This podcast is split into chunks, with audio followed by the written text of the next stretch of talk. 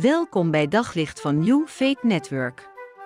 Luister elke dag naar een korte overdenking met inspiratie, bemoediging en wijsheid uit de Bijbel en laat Gods woord jouw hart en gedachten verlichten.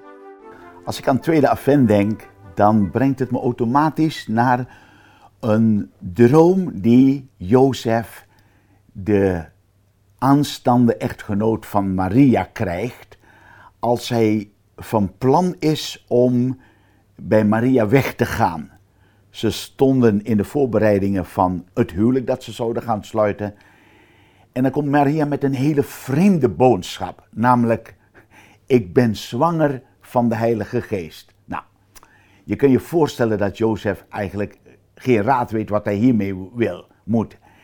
En dan als Jozef van plan is om in stilte bij Maria weg te gaan, dan staat er geschreven dat er een engel in een droom bij hem komt en zegt: Jozef, je moet dat niet doen. Want Maria is zwanger van de Heilige Geest. En ze zal een zoon baren en je moet hem de naam Jezus geven, want hij zal zijn volk bevrijden van hun zonde. Ik vind dit zo geweldig, dat in de vooraankondiging van de geboorte van Jezus niet alleen Maria, maar nu ook Jozef te horen krijgt. Dus en Maria en Jozef, dat ze het kind dat geboren zal worden de naam Jezus moeten geven.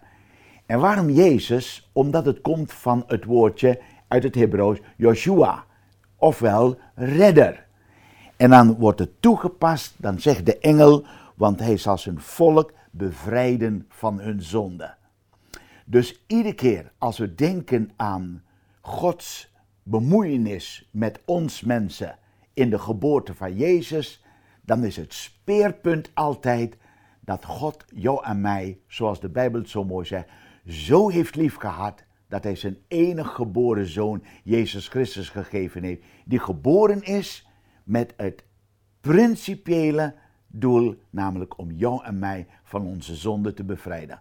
En ik weet niet hoe het jou vergaat, maar als ik naar mezelf kijk, dan zie ik hoe ik elke dag weer, mijn leven lang, worstel met zonde. Dingen die ik niet wil doen, maar toch doe. En dan vind ik het geweldig dat de kerstboodschap betekent: er is iemand die jou en mij wil helpen om te breken met het kwaad, het verkeerde, in ons denken, in onze gevoelens, in ons doen en laten. En daarom, het is iedere keer weer een geweldig feest.